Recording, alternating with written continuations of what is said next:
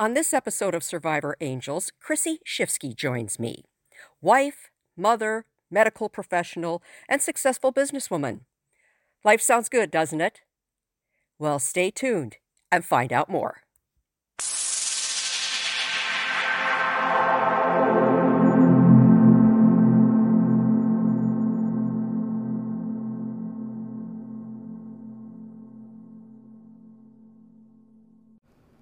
It's time for Survivor Angels, an approach to strengthen trauma survivors. Here, you can escape what draws negativity and engage your positive abilities and the gifts that you've always had. Let's activate your angels. And to help you on that journey, here's Chaplain Jodi. We are in a mental health crisis in our country. For our youth, it has been named the number one pandemic. Listen carefully to Chrissie as she talks about how it affects family members, friends, all the loved ones who try to support those who are struggling. Yeah. So, um, in the year 2022, I actually entered a time where I personally started struggling with depression and anxiety and didn't know really what was going on with inside of me. And I was having thoughts of my family being okay with me not being here. Um, and they became more and more frequent, to the point where um my one of my best friends Jessie we went out to lunch and she noticed that I was off and she offered me help um, with giving me her therapist stuff and I wasn't quite ready at that time. The rest of that week got a little worse and by the weekend I had I like had a complete breakdown and was like Dave these are the thoughts that I'm having. I know I'm not okay and I need help. And he was blindsided by it. He was he didn't understand, which is totally fine at that point. Um, and so that had me reach out to him to my support system. Um, I again reached out to my girlfriend Jessie. She sent me right away the link to the therapist's place that she went to. Um, I spent the entire next day filling out questionnaires, and they called me that day, same day, and had me in the office the following day because I was brutally honest about the depths where I was going personally. And um, I didn't realize at the time that I was struggling with this stuff. I mean, I I feel like I've been such a strong person over the years and of my life where this kind of like oh, the sun came out of nowhere. And it was um I think with my background of being a nurse and very aware of mental health and who I am, um, I was able to see all the flags suddenly and was like, okay, I actually need help before this gets worse.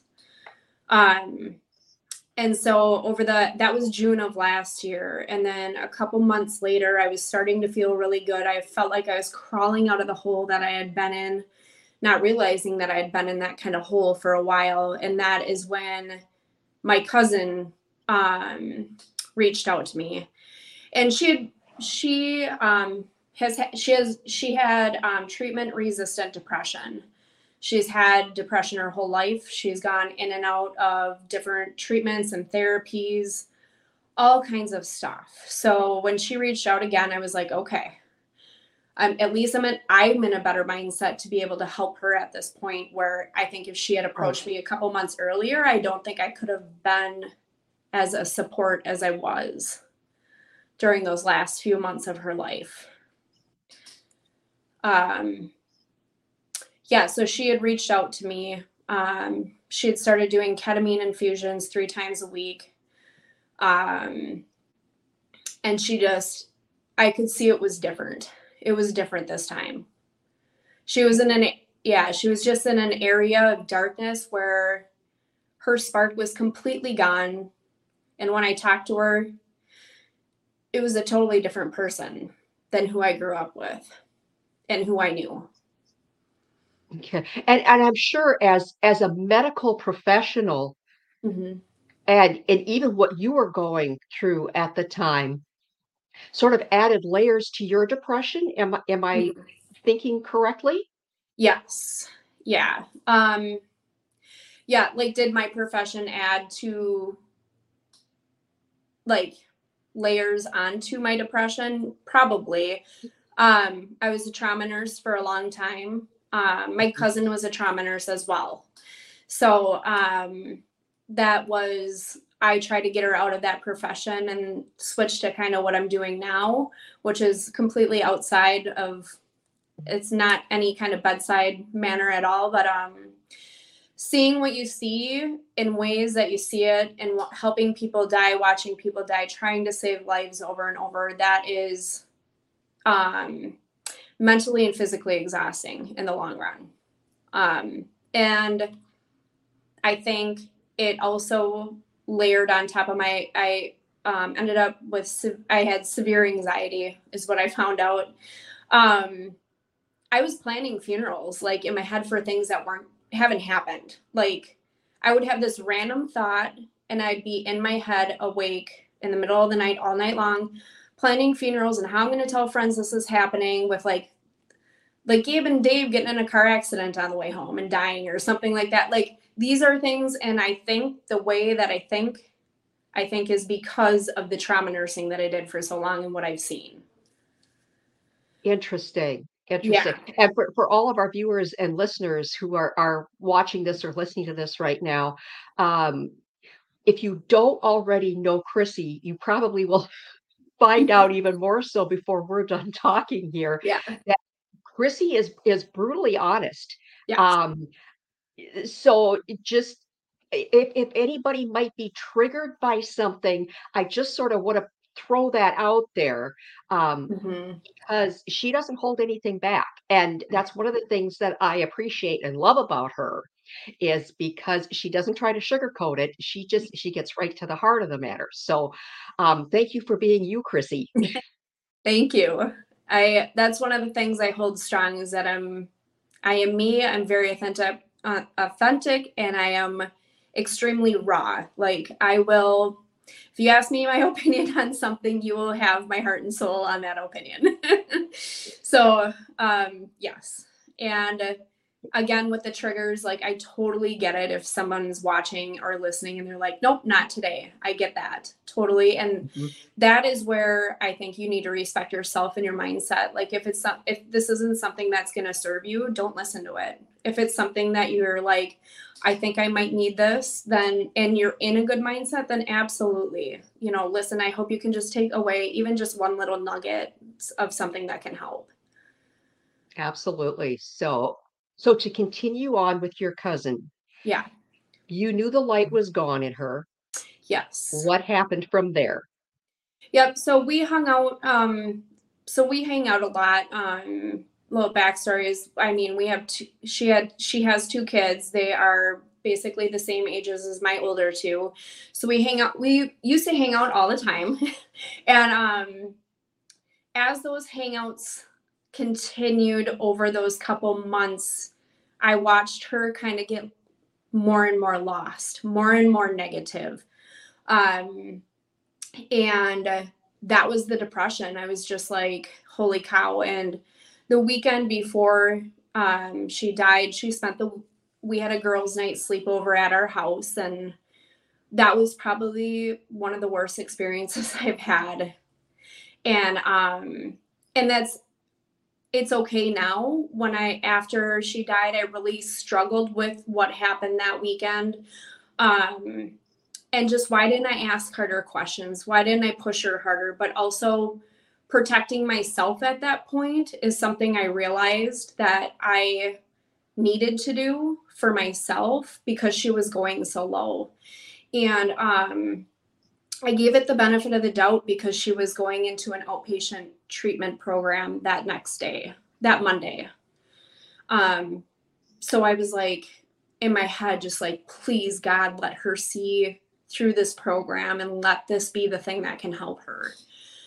But I also, kind of in the pit of my stomach, knew that she was a little too far gone at that point.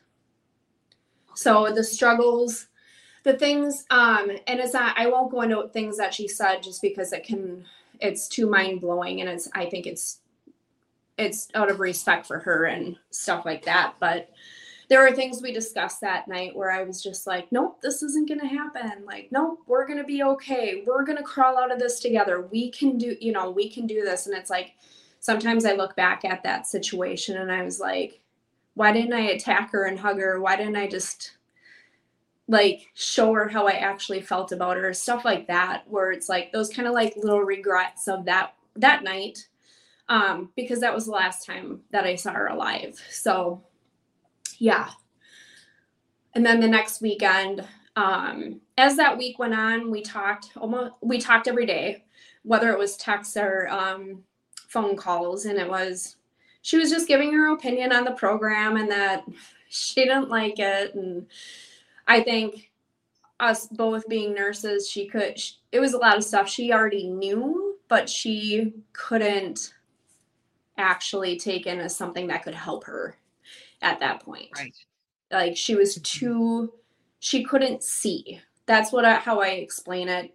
A lot of people have a um, see that people who are depressed they don't understand it because it's not like we have a broken bone that we can fix in six weeks. It's like there's this chemical imbalance that can take years, if not an entire lifetime, to really figure out how to balance with medications and treatments and therapies and all of the things. So it's when I, it's like she just, she she couldn't see anymore. That's how I describe it. Um. And unfortunately, you know, some people even, I mean, she had children. I just kept trying to remind her of her children. And then I had somebody say to me after she was gone, they're like, it doesn't, and it was in my grief group, one of the leaders, they were like, someone who is depressed and chooses suicide doesn't do it because they don't want to be with their family and their kids. They can't even think of that like that is something they can't even think of or process. All they can think of is the pain that they're experiencing, the darkness that they're experiencing, and they can't even endure another day of it. So that is ultimately why one might choose, you know, to leave. Right. And when they said that, I was like, she couldn't do another day. She mm-hmm. couldn't. And it um when the day came that next that following Sunday, um, I had realized all day Saturday I was at my 20 year um, high school reunion with a friend that I hadn't told what was going on with all of this. Um, the and um, we it got to be like 10 or 11 at night, and it dawned on me that I hadn't checked on her, and I was like, "Shit." Oh, sorry. that's that, that was my reaction. Sorry, I'm trying not to swear during this. Um, it's okay. um, and I texted her and she didn't respond. And I was like, okay. And I went to bed and I got up the next day and we had family photos that day with the entire, um, my husband's side of the family. As the morning went on, I got more and more concerned. Um, we went out to brunch. She still hadn't started responding. We got home and I'm like, oh, I'm really, really worried. So I started making phone calls and that like I it was almost like I already knew. I already knew that she was gone. Um and that was the hardest phone call I think I've ever been through in my life. So it was I mean, and this is where there's so many emotions and feelings with grief where this was the begin like I almost feel like I started grieving her right beforehand because she was so far gone where I was like, where is she? Where is our relationship? Where I just want to hear her laugh again, like over those last couple months beforehand, where it was almost like I was almost already started the grieving process and I didn't know it. Um, and then I got that phone call and I collapsed obviously on the ground in the middle of Dave's like running across the house to find where I am, and he knew coming down what um, was going on. And I remember crying, and in between crying and screaming, sitting up and being like, looking right at Dave and saying, She doesn't hurt anymore. She's not in pain. And then continuing to cry. and it was like that glimmer of light of like, in this really, really crappy situation, I felt this moment of relief, which was really hard for me to understand at first in my grieving process. Um, that she didn't hurt, she didn't have to try more. She didn't have to suffer anymore.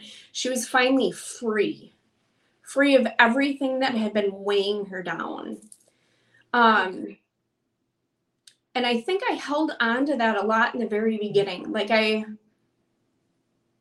you go through so many emotions and grief. Like some are like oddly positive, and some like a lot of them are so angry and so mad and sad and frustrated and just mad and how could you and you ripped a hole in my heart and this is never gonna like life is never gonna be the same feelings but then also feelings of relief and happiness peace um missing her you know all those feelings and just but then also the feelings of being so close with her of like the shame and the regret and the shoulda, coulda, wouldas, wish I could have done this, should have done this, should have talked more about this. Um, all of those things. Yeah, let me let jump in right there, Chrissie. How have you dealt with that? I know in the military we call it survivor's guilt, and in the civilian yeah. world it maybe has the same term. I'm not yeah. sure, but how how have you dealt with that piece? Um, I didn't deal with it well in the beginning it took me a good few months of numbing myself and going pretty deep again in my own like journey depression anxiety all of that. Um, i was using alcohol way too much to just get away from it. Um, to the point where you know my husband's like i don't know how to help you. And my i had one of my best friends text me that next morning after he said that and she's like she just said i'm really worried. And i was like okay. These are my signs that I need to I need to dig into me again. Um, so I I didn't know what to do either. I was already doing therapies and then um unfortunately during that time right afterwards my therapist went out on maternity leave. And I don't blame any of that. Like I feel like I had the tools to get through those 3 months of not having the weekly therapy that I wish I could have had. But during that time, I was able. Uh, it was she died in October, October second. So it, we're coming up on our one year anniversary in a couple weeks. But um, it was Christmas time. Our neighbors asked if we wanted to go to church, and we hadn't. That I had not stepped foot in church since before this. I was pissed. I was like, how can God use this as a positive thing in my life? Like, how could He choose to take her away? Like, this like how could this be what life is supposed to be like and we're supposed to trust that he's running the show like so mad so i was like F it, I'm not going to church ever again. But um we got invited to the Christmas service with our neighbors and I and I looked at Dave and I was like, okay, I think I need this. I think we need to go. The kids really want to go. They love it.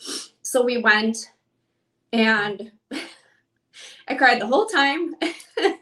I cried for the next like three months at every single service. Um, but right after we went back, I was like, okay, I'm gonna. I felt was starting to feel like I was crawling up again, and um, I joined the Facebook page for church, and they, a couple weeks later, just they posted that they were hosting a grief share group, and I was like, I read the post and I sat and thought about it and I was like, all right, this is like a 12 week adventure of going through grief. Like that's what this program is. And um I instantly went in there and commented and I was like, Do you have anything strictly just for those grieving with suicide? Because in my head, I was like, Nobody there is going to ever understand the pain that I'm feeling and the emotions that I'm going through and the things that I just like, nobody's going to get it is how I felt. So I commented and I was just shut the phone off and went to bed.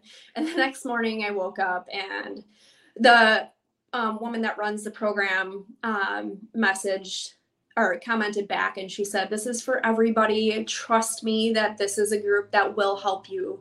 Um, everybody's has their losses in different ways. And here I found out that her son had committed suicide. So when I got there and she shared her story, I was like, well, okay, I'll give this the benefit of the doubt. And I walked in and I hated every second of it the first probably couple weeks of it. And then as time went on, um, it helped me, it helped validate everything that I was feeling, help validating all the things and emotions you feel towards family, towards friends, towards relationships, and learning that you're going to lose friends, you're going to gain friends. People aren't going to understand. That was the biggest thing that I think I needed to know that was nobody needed to know my pain. Like, nobody should ever have to feel this unless they are unfortunately going through it. And, um, and the depths of the pain. Like, so going in there and just hearing everybody share their own stories of how they lost a loved one i mean it was mind blowing the different tragic ways fast ways suicide way it was just i was right where i needed to be. And ultimately it was towards the end of the 12 i think it was 12 weeks was 10 weeks or 12 something like that but it was every monday and Dave traveled for six weeks of those 12 weeks. So he was gone and I was having to find childcare because I'm like, I need to do this for me. Um, instead of going out on a girls' night, I was going to, you know, church and grief group. Um, so there was towards the end one of it was a day I really didn't want to go. It was starting to be spring, weather was getting nice. Dave was home, and I was like, I don't know if I'm going to go tonight. And he's like, Are you sure? And I'm like, Okay, I'll fine, I'll go. So I went, and it was all about being stuck. Do not let yourself get stuck in the death of someone else. Don't let their death become your story of staying in your grief, not being able to see again, and that was exactly what I needed to hear. It was almost as if I left there and I was free again. Like I was like, this cannot define me, but what I can do is use this to help others. Use this horrible thing that I've been through. If I can just share my story, continue to share over and over and over and help other people know that they're not alone in their depression, their anxiety, their darkness, and to let them know it's not bad to get help. There's such a stigma around mental health that drives me insane. Um, me too. That people don't go and get help. So, right, because they're they're embarrassed. They feel ashamed, and it's like, don't feel that way your feelings are your feelings and they're legit and you need to get help. And since since I've started and I was like, all right, 2023 is going to be the year that I start sharing my story. I'll share more about Chelsea's story. I'll share about the grief and everything because I was authentically raw in my social media and my stories, like everything that I was going through over that this almost a year. Um, and then I started sharing my story, and it was like I was getting messages right and left. One of there was um acquaintance on Facebook that messaged me and said that one of my posts actually helped her open up, and she ended up in the outpatient rehab program herself um, for treatment, and she's doing a lot better. Like the messages, I'm just like, if I can do that, if I can just help one more person, that's all I want. Right. And so angels definitely were talking to you and got you to church through your neighbors, got you into the grief group, and mm-hmm. now they're guiding you into helping others. Yeah. So I think a great place to sort of see this out at the moment mm-hmm. is you're coming up on the one year anniversary mm-hmm. of losing Chelsea. How does that look for you? What are you anticipating? What are you thinking? What are you feeling? That's a great question. Um, I'm feeling light. I'm feeling happy. I'm feeling peace, a lot of peace within all of it. Well, yes, I'm like sad, angry, and mad still that she's gone here and there. That's become less and less. And um, everything. I mean, I think of her probably a hundred times a day at least. like she that's probably an exaggeration, but it feels like that. We're like not. every like little things that happen throughout the day, I'm like, hey girl, like hey hey. Every time I walk in the front door, I planted her fa- favorite flowers out front, and they're blooming right now. And usually they're not. It's the end of season of dahlias, so they're usually not blooming. And there's like six brand new beautiful flowers popping, and I'm like, what the heck? Um, and then I have a chime outside that a friend that one of my cousins gave me, and it's it's got a little quote on it. It's like every time you hear, you know, the wind blows, just think that I'm around you. And I'm like, every time I hear the chime, like just those little things, like I'm more able to put smile, like a smile, a smirk. Think of the good times that we had. Um, than those, you know, those last few months. The old times are kind of over um coming in more heavily than um, those negative times. So, are less and less. And we're gonna, I don't know what we're gonna do yet. Mother's Day You've and a couple of weeks. yeah, Mother's Day and uh, her 40th were on the same day. So that's when we planted the flowers and like did a little thing for her for that. And I'll think of something. Yeah. Chrissie, I I know I'm gonna cry. um, I know going through it wasn't easy for you, and I know even sitting here today is probably not easy. Mm-mm. Dang you, Chrissie. But um, I so appreciate and I'm so thankful that you came on today. Thank you. And shared this because you've already gotten the messages of how you telling your story has helped. And I know the people who hear this, you will have reached more people. And so for you to be on this path and on this journey to help others and sharing it today on the podcast, I can't thank you enough. Thank you so much. I do want to say that everybody's journey in this is totally different. So mine is this way, and someone else might come in a totally different way. So never underestimate your own journey. You just have to face it. You can't run from it. So um, it's facing it and doing the uncomfortable stuff that'll get you through it all. Love you, Chrissie. Thank you. Love you, Jodi. Thank you so much. Thanks again for joining Chaplain Jodi on Survivor Angels. For more information, go to chaplainjodi.me. That's chaplainjodi.me. And on Facebook at Survivor Angels Chaplain Jodi. Sound effects for the show created by Andre Opate and provided by Pixabay. This is Dave Schrader. Until next time, sending you off to activate your angels.